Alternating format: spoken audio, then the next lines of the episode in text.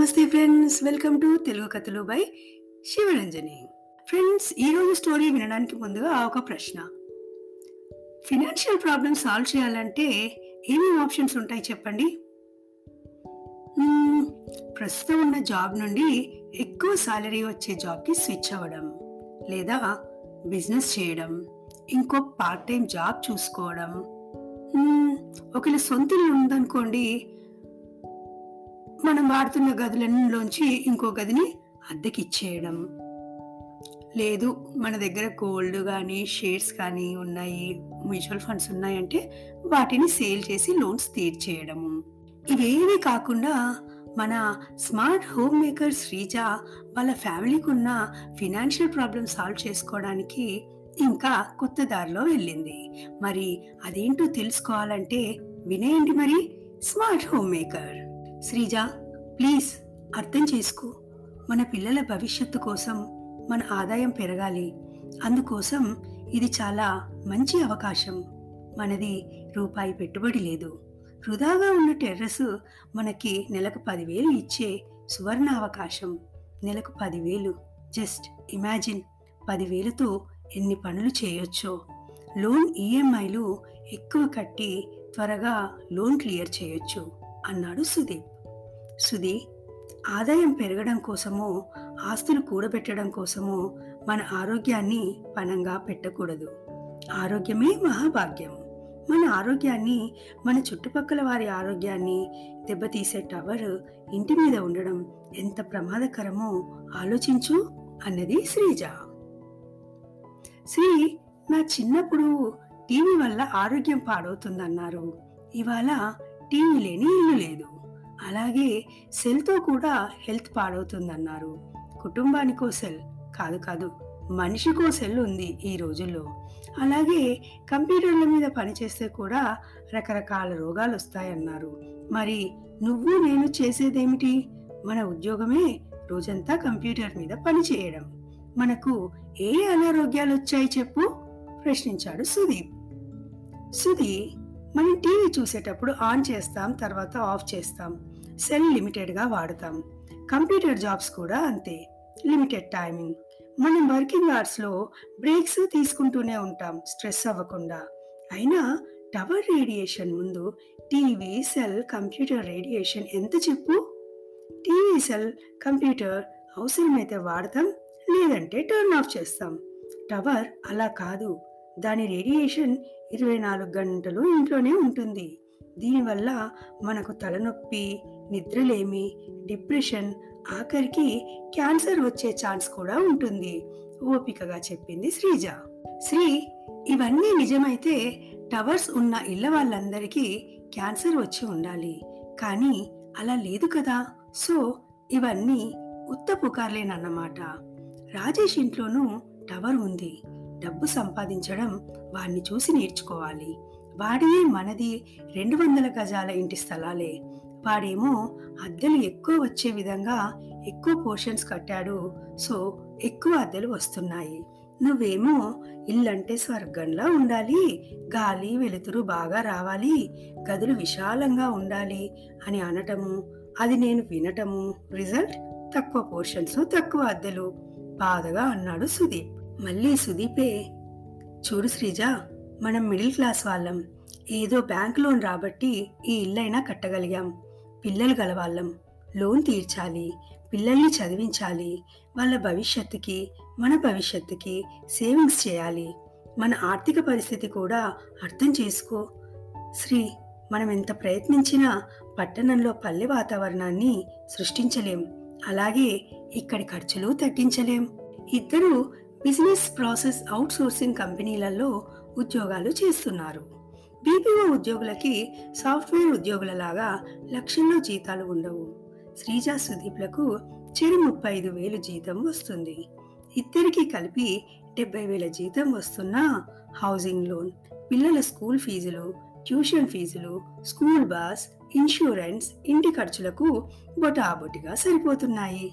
శ్రీజ సుదీప్లు సంవత్సరం క్రితం రెండు వందల గజాల స్థలంలో మూడు అంతస్తులకి పర్మిషన్ తెచ్చుకొని లోన్తో ఇల్లు కట్టడం మొదలుపెట్టారు. కానీ ఖర్చు తాము అనుకున్న దానికంటే ఎక్కువ అయ్యి గ్రౌండ్ ఫ్లోర్ మరియు మొదటి అంతస్తు మాత్రం పూర్తి చేసి రెండవ అంతస్తు స్లాబ్ వేసి వదిలేశారు.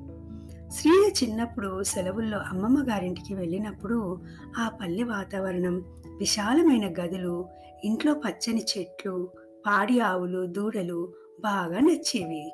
తమకంటూ సొంత ఇల్లు కట్టాలనుకున్నప్పుడు అమ్మమ్మ ఇల్లులాగే విశాలమైన గదులు ఉండాలని పట్టుబట్టి అలాగే కట్టించుకుంది. ఇంటి ముందు ఉన్న ఖాళీ స్థలంలో మొక్కలు నాటింది. గాలి వెలుతురు చక్కగా వచ్చే విశాలమైన ఇల్లు కట్టగలిగారు కానీ రెండో అంతస్తు కట్టకపోవడం వల్ల మొదటి అంతస్తులో తాము ఉంటూ కేవలం గ్రౌండ్ ఫ్లోర్ మాత్రమే అద్దెకు ఇవ్వడం వల్ల అద్దె తాము అనుకున్న దానికంటే తక్కువగానే వస్తోంది. అందువల్ల ఆర్థికంగా ఇబ్బంది పడుతున్నారు. సుదీప్కి ఈ మధ్య హౌసింగ్ లోన్ భారం మోయలేనిదిగా అనిపించసాగింది. తన జీతమంతా లోన్కే సరిపోతుంది. శ్రీజ జీతంతో మిగతా ఖర్చులకు సర్దుకుంటున్నారు. తనతో పాటు పనిచేసే రాజేష్తో తన గోడు చెప్పుకుంటే రాజేష్ సెల్ టవర్ ఐడియా ఇచ్చాడు. రాజేష్ డబ్బు వచ్చే ఏ అవకాశాన్ని వదలడు. రెండు వందల గజాల స్థలంలో మూడంతస్తుల ఇల్లు కట్టాడు. ఇల్లు కట్టే సమయంలోనే సెల్ టవర్ గురించి ఆరా మొదలుపెట్టాడు. అద్దెలు అద్దెలు ఎక్కువ వచ్చే విధంగా ఇరుకైనా సరే చిన్న గదులతో ఎక్కువ పోర్షన్స్ కట్టాడు.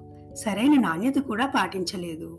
రాజేష్ ఇంటి అద్దెలు టవర్ అద్దె గురించి తెలిసినప్పటి నుంచి తాము కూడా టవర్ పెట్టించుకుంటే తమకు నెలకు ఓ పదివేలైనా వస్తాయి కదా అనిపించసాగింది. కానీ టవర్కు ఉండే రేడియేషన్ గురించి ఇంటర్నెట్లో పరిశీలించిన శ్రీజ అందుకు ఒప్పుకోవడం లేదు. అదే ఇప్పుడు వాళ్ళిద్దరి చర్చ. తర్వాత వారం రోజులు సుదీప్ విదేశీ ప్రయాణానికి కావలసిన షాపింగ్ మరియు పలకరించడానికి ఇంటికి వచ్చే బంధువులతో బిజీగా ఉండడం వల్ల మళ్ళీ ఆ చర్చ వాళ్ళ మధ్య రాలేదు. అయితే సుదీప్ వెళ్ళే ముందు మనం మధ్యతరగతి వాళ్ళం. డబ్బు వచ్చే ఏ అవకాశాన్ని వదలకూడదు. కాబట్టి ఆలోచించు ప్లీజ్ అని అన్నాడు. శ్రీజని ఈ మాటలు ఆలోచింపజేశాయి. డబ్బు కోసం టవర్కి తాను కన్విన్స్ అవ్వలేదు. కానీ ఇంకా ఏమైనా ఖర్చులు తగ్గించగలనా అని ఆలోచించి ఇంటి ఖర్చుల డైరీ ముందేసుకుంది.